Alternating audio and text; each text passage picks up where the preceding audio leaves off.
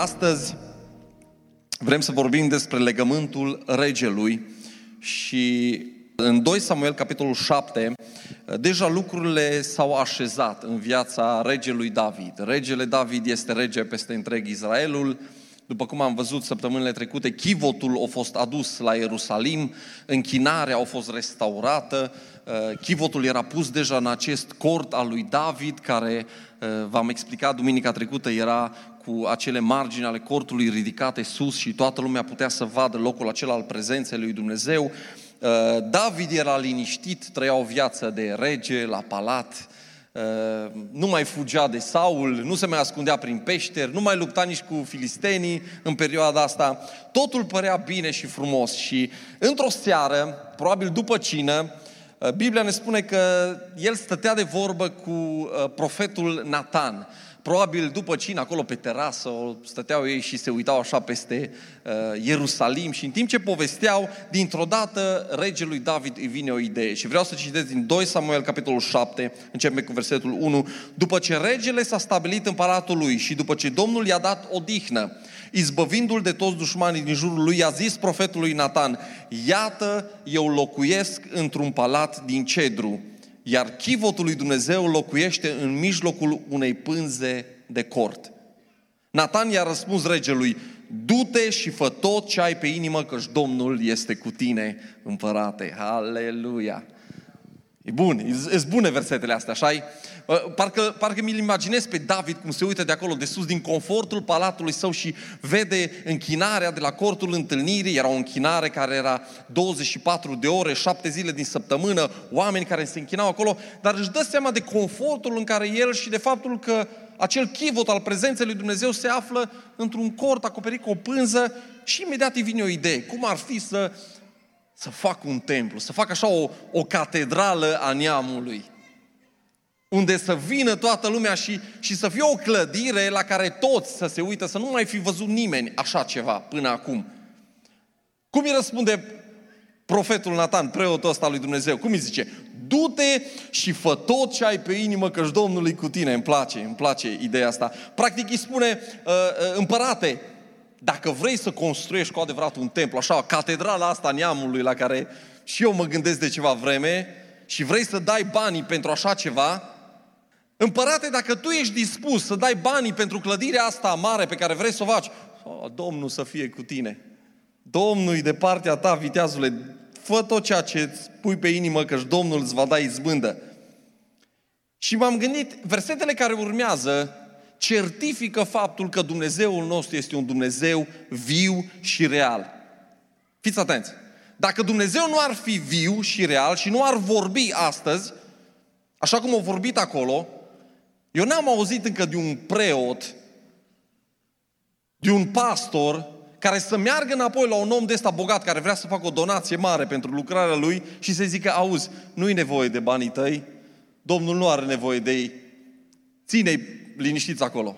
Exact asta face Nathan. Dumnezeu vine la Nathan noaptea și are o discuție cu Nathan, cu, cu preotul ăsta, profetul ăsta mare care o primit din partea lui Dumnezeu și a zis, du-te împărate și fă templul ăsta care ți l-ai pus în cap. Dar fiți atenți, vine Dumnezeu, că planurile noastre nu sunt totdeauna planurile Domnului. Amin? Și uite ce zice Dumnezeu în versetul 4. În noaptea aceea însă cuvântul Domnului a venit la Nathan zicând, du-te și spune robului meu David, așa vorbește Domnul Oare tu îmi vei zidi mie o casă de locuit? Căci eu n-am locuit într-o casă din ziua în care i-am ridicat pe fiul lui Israel din Egipt și până în ziua aceasta, ci am fost într-un cort, drept locuință. Pretutindeni pe unde am mers împreună cu toți fiii lui Israel, am spus eu oare vreun cuvânt vrunea dintre semințile lui Israel cărora le poruncise să păstorească poporul meu Israel și le-am zis eu, de ce nu-mi zidiți o casă din cedru? Apoi versetul 8, prin urmare, spune robului meu David astfel. Așa vorbește Domnul oștirilor, eu te-am luat de la pășune. Practic îi aduce aminte lui David ce a făcut Dumnezeu pentru el. Eu te-am luat de acolo de la oi, de la pășune, din apoi a turmei. Nu știu ce cioban erai tu, David, dar în loc să stai în față, să stai înapoi a turmei. Ca să fii conducătorul poporului meu Israel. Am fost cu tine pretutindeni pe unde ai mers și am nimicit dinaintea ta pe toți dușmanii tăi. Acum, Îți voi face un nume mare, precum numele celor mari de pe pământ. Voi pregăti un loc pentru poporul meu Israel și voi sădi acolo ca să locuie, și îl voi sădi acolo ca să locuiască singur, fără să mai fie tulburat și fără ca fiii nedreptății să-l mai poată asupri, așa cum făcuseră mai înainte, încă din zilele în care rânduisem judecător peste poporul meu Israel. Și îți voi da odihnă, spune și voi odihnă, din partea tuturor dușmanilor tăi. Acum Domnul te înștiințează că Domnul însuși îți va face o casă. Amin. Păi ce versete tari! M-am gândit imediat, am făcut paralela asta extraordinară. David își pune în minte că ar fi timpul să facă o casă. Și Dumnezeu îi zice, nu, nu, David, eu îți voi face ție o casă. Vedeți cum se încheie pasajul ăsta lung pe care l-am citit, 8 versete. Acum Domnul te înștiințează că Domnul însuși, David, ție îți va face o casă. Câți dintre voi ați vrea să vă facă Domnul o casă?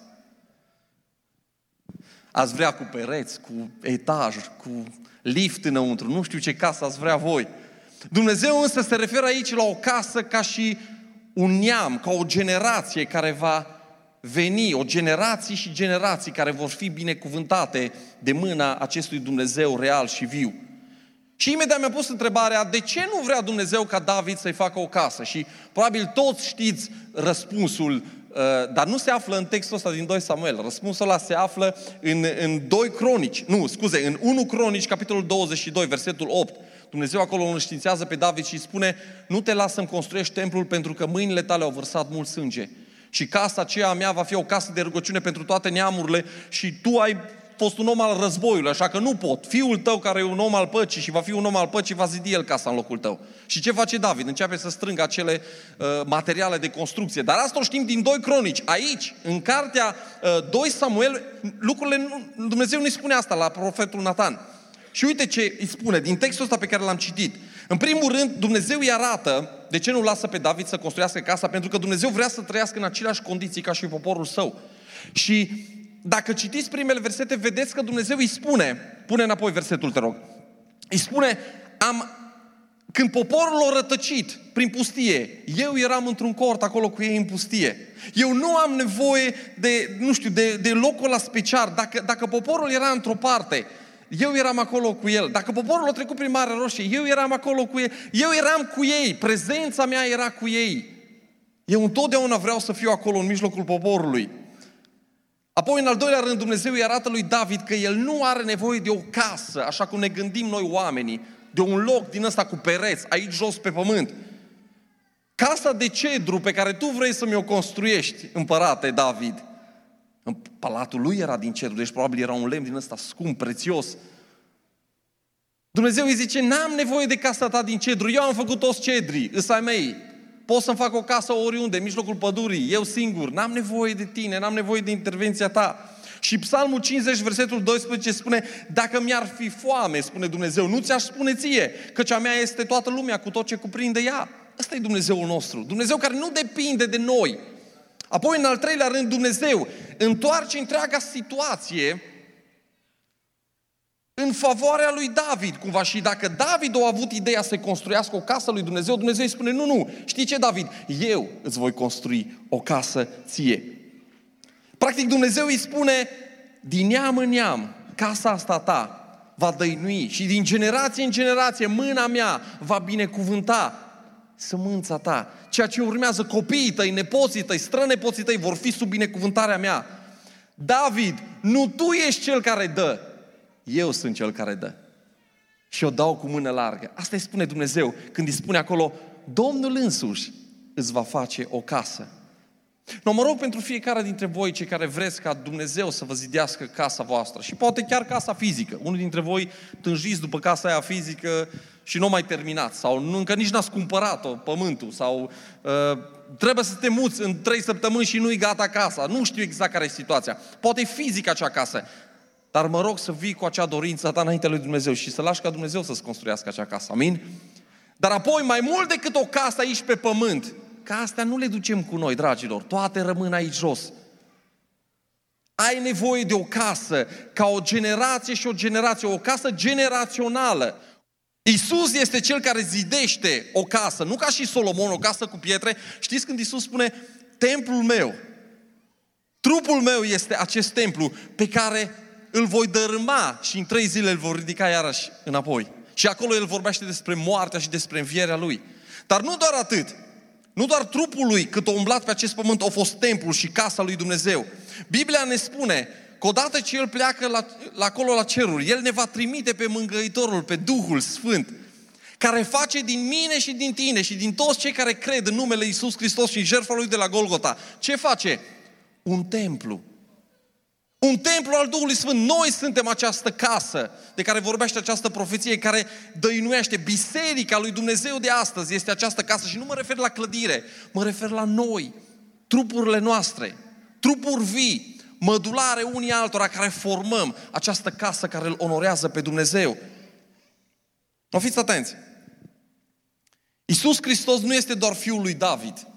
Iisus Hristos este Fiul prea iubit al lui Dumnezeu. Trebuie să înțelegi asta. Și Dumnezeu a făcut un legământ cu David și prin Iisus, acest legământ pe care l-a făcut atunci, s-a împlinit. Prin Isus legământul se împlinește. Uite ce zice Luca, capitolul 1, versetul 31 la 33. Iată că vei rămâne însărcinată și vei naște un fiu căruia îi vei pune numele Isus. El va fi mare și va fi numit Fiul celui prea înalt. Iar Domnul Dumnezeu îi va da tronul strămoșului său David.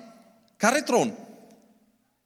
va împărăți peste casa lui Iacov în veci și împărăția lui nu va avea sfârșit. Aici e vorba de Isus Hristos, care va primi acest tron al lui David.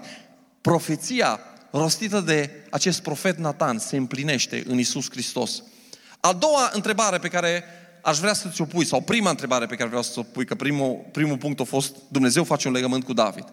Acum, întrebarea pe care ne-o punem noi este, beneficiez eu de acest legământ? Ce treabă am eu cu acest legământ? Eu astăzi trăiesc în, în lumea asta, mii de ani mai târziu. Ce treabă am eu cu acest legământ de acum sute de ani? Este acest legământ valabil? Mii de ani chiar. Legământul acesta nu este valabil doar pentru Israel. Biserica primară știa că este moștenitoare a celor promisiuni din Vechiul Testament. Dar biserica primară și-a pus întrebări după ce a coborât Duhul Sfânt și au format această biserică și au pus întrebări dacă neamurile beneficiază și ele de această binecuvântare generațională, de acest legământ pe care Dumnezeu l-a făcut cu poporul ales. Și vă aduceți aminte că a fost un moment în care au ajuns până la sinodul din Ierusalim. Biserica primară are o ședință în care trebuie să decidă dacă cei dintre neamuri care le primesc pe Iisus ca Domn se botează, trebuie să se și circumcidă și au această discuție teologică. Și uite ce zice Fapte, capitolul 15 de la versetul 14, spune Simeon, adică Petru, ne-a istorisit cum mai întâi Dumnezeu a venit în ajutor, luând dintre neamuri un popor pentru numele său. Ce a făcut Petru? Petru a mers în casa lui Corneliu, acolo a vorbit cuvântul lui Dumnezeu și oamenii au fost botezați cu Duhul Sfânt, apoi au botezat și cu apă. Și Petru le spune aceste lucruri bisericii. Uite, oamenii ăștia au primit, l-au primit pe Isus și oamenii ăștia sunt transformați. Și acum spune mai departe cuvântul lui Dumnezeu, acest lucru este în armonie cu rostirile profeților, după cum este scris. După aceea mă voi întoarce și voi înălța din nou cortul căzut al lui David. Al cui? Cortul căzut al lui David. Îl voi înălța din nou ruinele și îl voi reclădi, ca astfel rămășița de oameni să-L caute pe Domnul. La vedeți voi, rămășița de oameni se referă la mine și la tine. La cei dintre neamuri care aleg să-L caute pe Dumnezeu. Când Dumnezeu îi spune lui David în 2 Samuel 7 cu 16, casa ta și regatul tău vor rămâne pe vecie înaintea mea, iar tronul tău va, se va întări pe vecie, Dumnezeu vede o împărăție care este mult mai mare decât poporul Israel. Dumnezeu aici se referă, promisiunea asta lui Dumnezeu se referă la mine și la tine, se referă la lumea întreagă, se referă la toți cei care astăzi cred în Isus Hristos și formează biserica Lui. Și este un lucru extraordinar. În promisiunea asta lui Dumnezeu, în legământul ăsta pe care Dumnezeu îl face cu David, suntem cuprinși și noi, și eu și cu tine. Uite ce zice Apocalipsa 11 cu 15. Al șaptelea înger a sunat din trâmbiță și erau glasuri puternice în cer zicând împărăția lumii a devenit a Domnului nostru și a Hristosului său și El va împărăți în vecii vecilor. Spune amin. Când Dumnezeu își împlinește promisiunile Lui și responsabilitățile Lui, pe care El însuși le-a scris în acel legământ pe care le-a făcut cu David, casa lui David, ascultă-mă, va fi întregul pământ. Când Dumnezeu va încheia acel legământ și îl va împlini tot ce a scris în acel legământ, casa lui David nu va mai fi doar o seminție de acolo a lui Iuda, ci va fi întregul pământ, toți cei care cred în El, noi toți, oameni de orice limbă, oameni din orice tri, vom fi supuși ai regelui regilor. Și noi suntem parte a acestui legământ.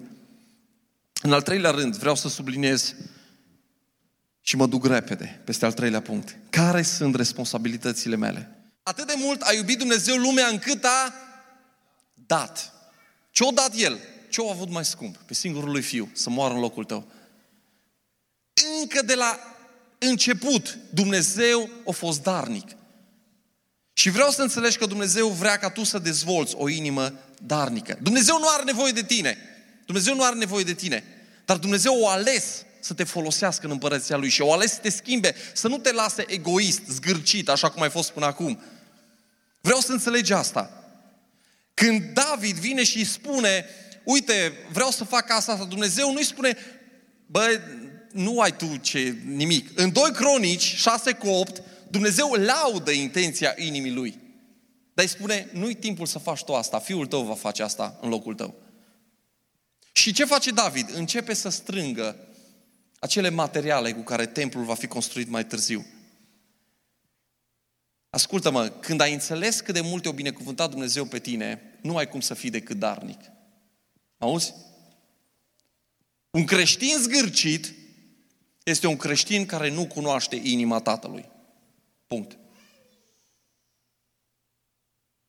Al treilea lucru pe care trebuie să ți-l însușești ca parte a legământului, să trec peste dezamăgire. Fiți atenți! David o visat să-i facă lui Dumnezeu o casă. Și Dumnezeu vine și îi taie visul ăsta de la rădăcină. Zice, David, nu tu. Fiul tău, tu nu. Tu nu ai voie. Doamne, dar e un lucru bun.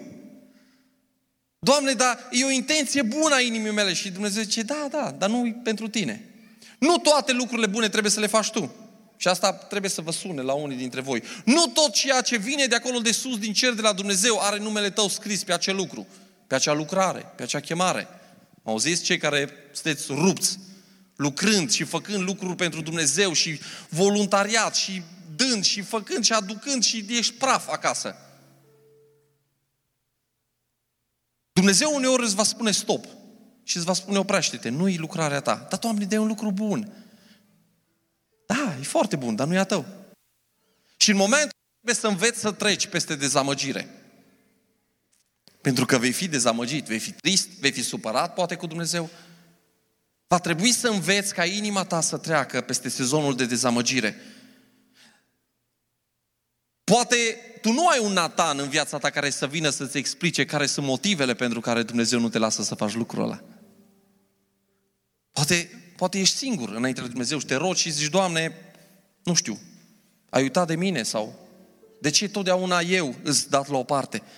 De cele mai multe ori, însă, ascultați-mă, dezamăgirile noastre ne arată cine este cu adevărat Salvatorul în viața noastră. Când treci prin dezamăgiri, în slăbiciunile tale, gloria Lui se va vedea. Gloria împăratului tău se va vedea. Mă auziți? În slăbiciunea ta, El va fi înălțat și glorificat. Nu uita. Chiar dacă tatăl tău ceresc îți spune nu, asta nu înseamnă că El te iubește mai puțin. Dumnezeu te iubește. Dumnezeu are poate ceva mai bun pentru tine. Lui Dumnezeu îi pasă de tine. Vino înaintea ta, înaintea Lui așa cum ești. Vino înaintea Lui cu atitudine de genul, Doamne, vie împărăția Ta și facă-se voia Ta. Nu ceea ce îmi doresc eu, ci ceea ce dorești Tu. Dacă vii așa, toate lucrurile se schimbă. Totul se așează la locul lui.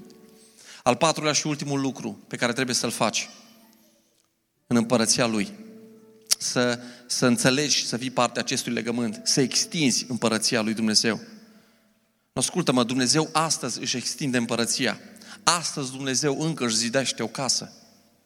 Și când mă refer la asta, nu mă refer la un templu unde să mergem toți. Mă refer la templul format din temple vii în care locuiește Isus și prezența Duhului Sfânt e acolo în inima ta. Împărăția Lui continuă să crească, să se extindă. E o afacere care nu va da niciodată faliment, această împărăția Lui Dumnezeu. Ambițiile tale poate vor muri și trebuie să moară. Egoismul tău, planurile tale, visele tale vor trebui să moară. Împărăția Lui Dumnezeu va rămâne veșnic.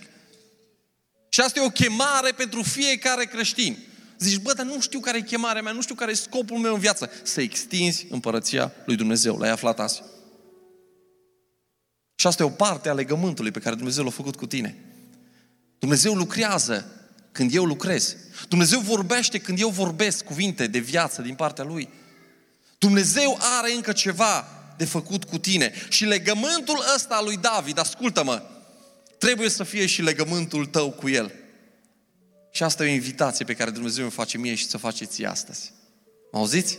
Vreau să vă citesc versetele astea din Isaia. Fiți atenți, ca o parte a legământului. Să vă însușiți și voi acest legământ.